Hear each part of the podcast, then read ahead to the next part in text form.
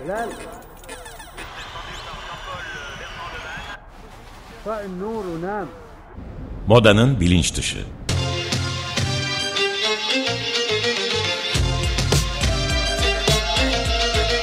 Modanın kültürel tarihi ve güncel refleksleri.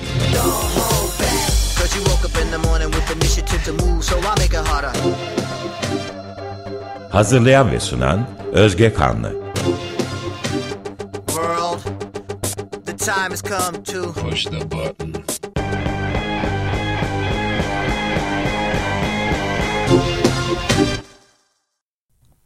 Merhaba sevgili Açık Radyo dinleyicileri. Ben Özge Kanlı. Ee, bu hafta moda filmleri e, özelinde disiplinler arası bir sohbet edeceğiz. Bu haftaki konuğum video sanatçısı ve moda filmi yönetmeni e, Melike Müge Şahin. Melike hoş geldin, sefalar getirdin. Merhaba. Ee, ben öncelikle bu hafta bu sohbetimize girmeden ve sana soruları yöneltmeden e, bu ko- konuya dair bir hazırlık yapmak için kısa bir tarihsel arka plan sunacağım. Sonra da sana kendi deneyimlerinle ilgili bazı sorular soracağım. Ee, dijital paradigma dediğim şey yani artık e, her alanda karşımıza çıkan bu dijitalleşme e, yeni iletişim kanallarının çevrim içi ve mobil olarak da genişlemesini ve e, moda endüstrisinde de bu yenilikçi bir ifade de- değişikliğini aslında beraberinde getirdi. Moda sektörünün içine de e, e, yansıyarak. E, dijital görüntüler aracılığıyla reklamı e, modanın sanatsal değerleriyle belki de bir bütünleştiren bir moda mecrası olan yeni medya moda filmleri ve çeşitli alanlarda moda görüntülerinin e, bir yeni ifade ve iletişim biçimleri haline geldi aslında bir vazgeçilmez bir e, üretim ve tüketim e, olarak karşımıza çıkıyor.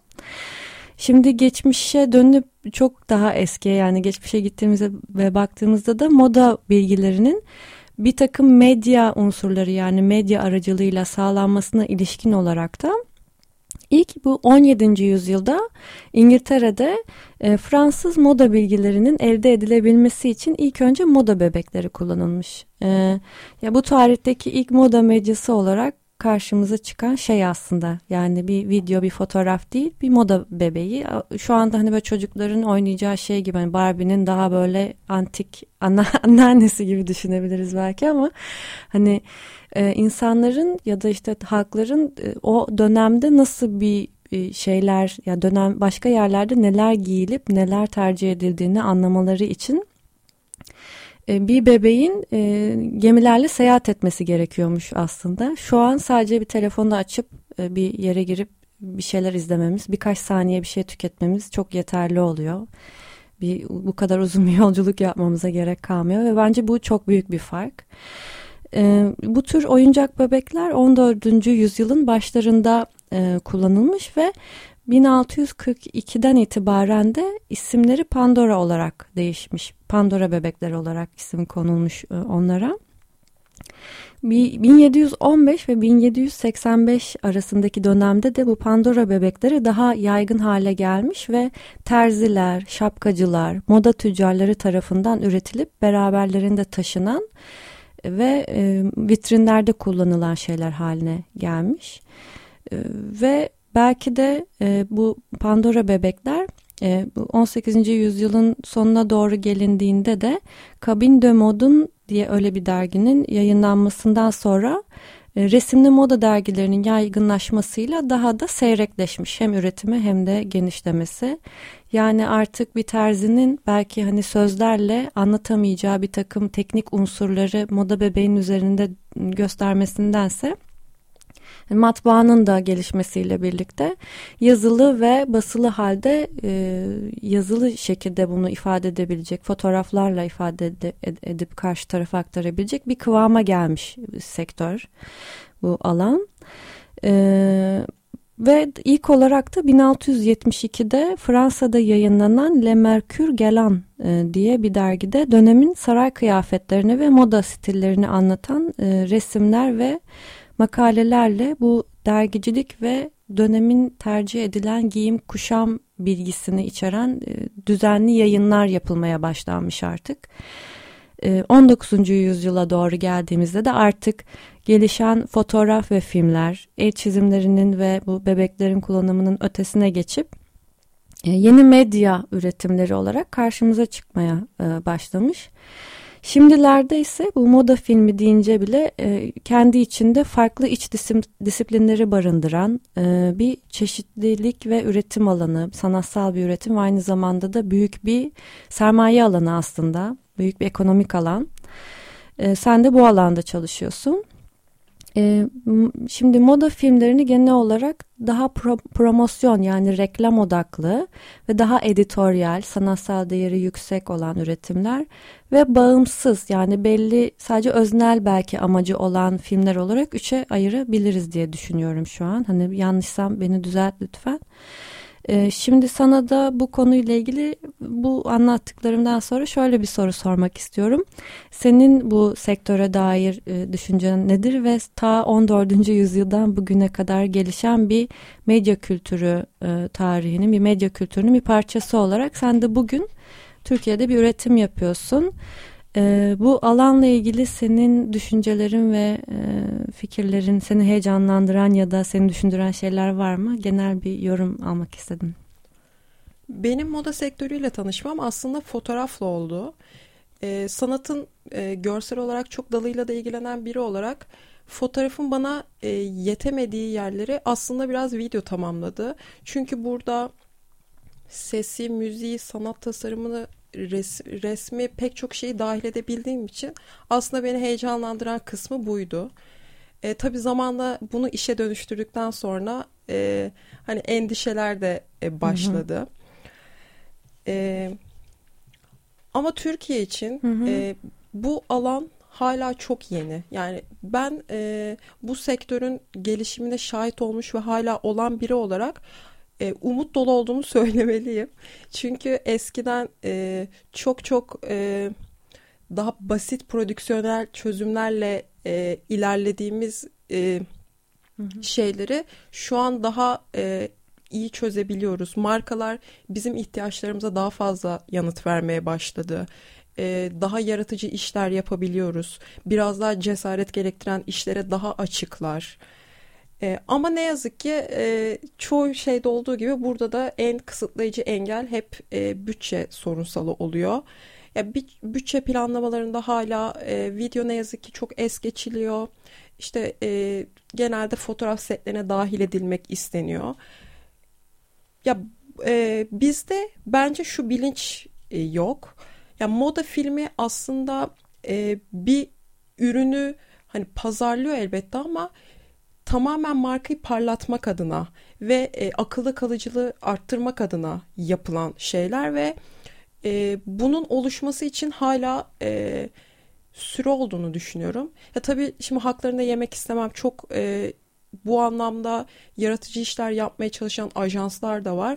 Ama ne yazık ki onlar da hala müşteri engeline takılıyorlar ve e, biraz bu konuda böyle bebek adımlarıyla ilerliyoruz. Ama e, umudum var. Hı hı.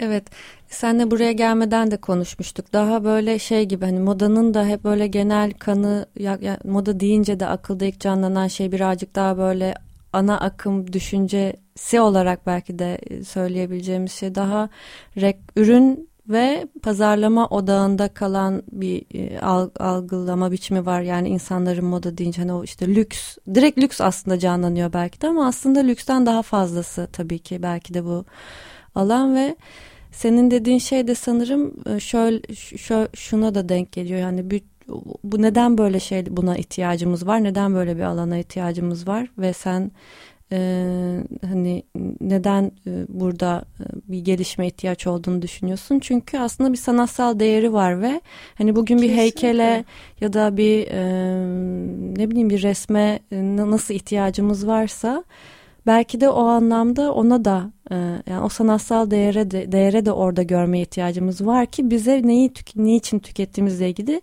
bir takım düşünceler vaat etsinler. Hani kesinlikle öyle. Ama burada tabii yani markalara çok iş düşüyor. Bir kere önce kendilerini e, konumlandırıp daha sonrasında hani bu üretime geçmeleri gerekiyor. E, ama e, ben Ya ne yazık ki burada biraz e, eksik görüyorum hala daha. Şu an ya tabii hani bunları ilerleyen evrelerde de konuşuruz ama e, sosyal medya çok fazla olan hızlı tüketim. Yani tabii ki de e, onları da çok iyi anlıyorum. Yani bu kadar hızlı e, tüketim yapılan bir alana çok büyük bütçeler harcamak istemiyorlar ve çok normal. Ama e, bir yerde bir bir e, dediğin gibi sanat ortaya koyuyorsun aslında. Tabii ki de ticari bir şey yaptığımızın farkındayım ama burada sanatsal değerleri de işin içine katıp yaptığımız için hani bunu e, hani burada biraz böyle bir çizgiyle ayırmak istiyorum. Ve e, buna birazcık daha e, anlayışlı olup daha e, bütçe harcayabilirler. Markalar olan mesajımızı yaptıktan sonra.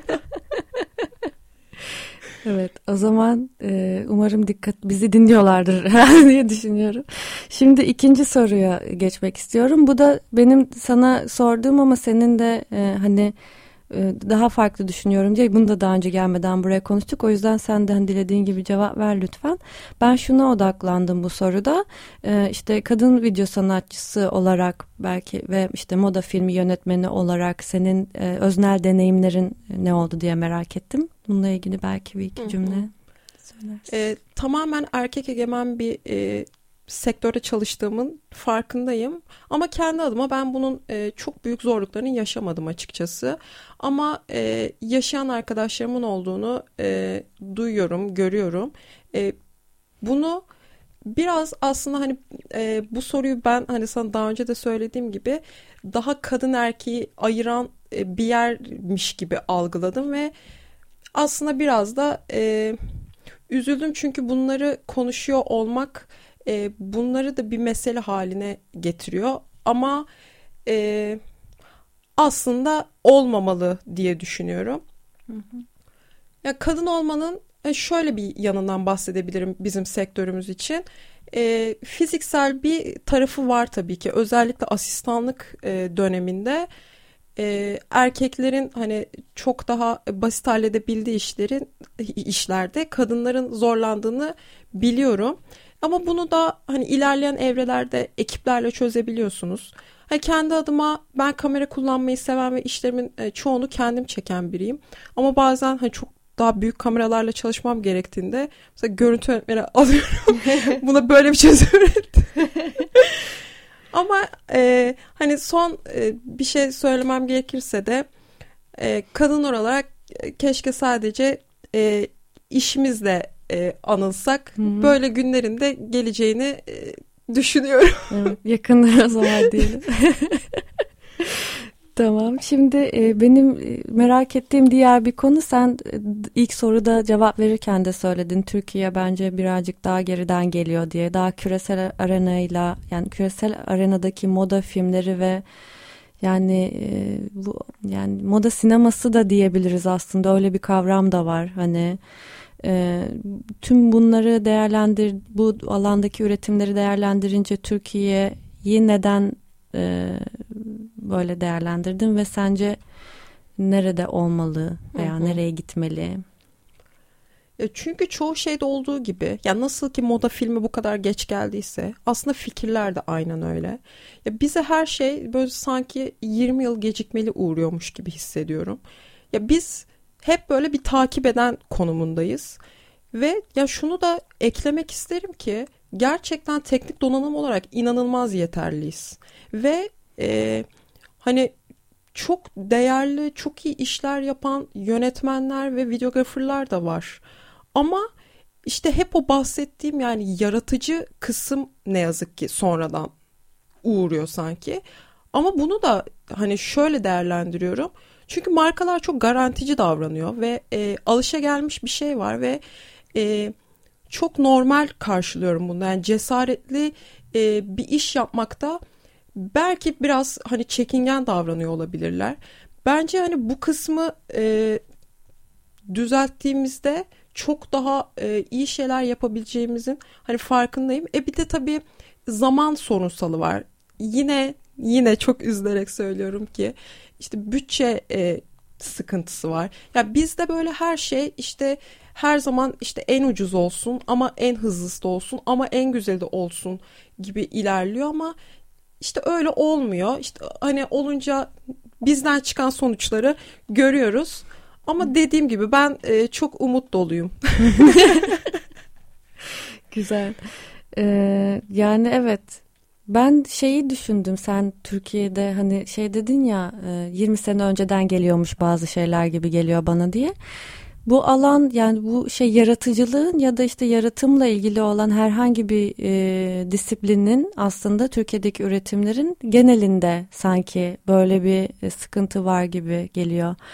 Ama bunu ben daha derine inmeyeceğim sana çünkü bir soru daha sormak istiyorum. Böyle bir 5-6 dakikamız kaldı ama şöyle de olabilir gibi geliyor bana. Hani Türkiye hem böyle bir sürü halkın yaşadığı böyle bir e, işte verimli bir beşik, işte bir arazi, bir ne bileyim bir alan, bir ev aslında ve e, bir takım işte hani sosyopolitik e, işte ne bileyim durum yani geldiğimiz noktadaki bu tarihselliğe bak, bakıldığında alınan kararlar işte Değil mi? Ya böyle sanki kişinin kendi olması yani bir halkın halk olarak kalması, kişinin kendi olması yani daha doğrusu hani özgünlük önemli ya bu noktada. Sen markalar cesaretli davranmıyor dediğinde daha hızlı ve e, işte güzel olsun dediklerinde de ba, ba, bana bunun açıklaması öyleymiş gibi geliyor. Yani aslında özgünlüğü koruma hep böyle kendi hikayemizi, kendi köklerimizi ve kendiliğimizi iyi bilip bazı şeyleri yatsımadan, inkar etmeden e, yani belki yüzleşerek hani be, beğenmesek de hoşumuza gitmesek de bunu yaparak aslında özgünlüğümüze ulaşabiliyoruz ya.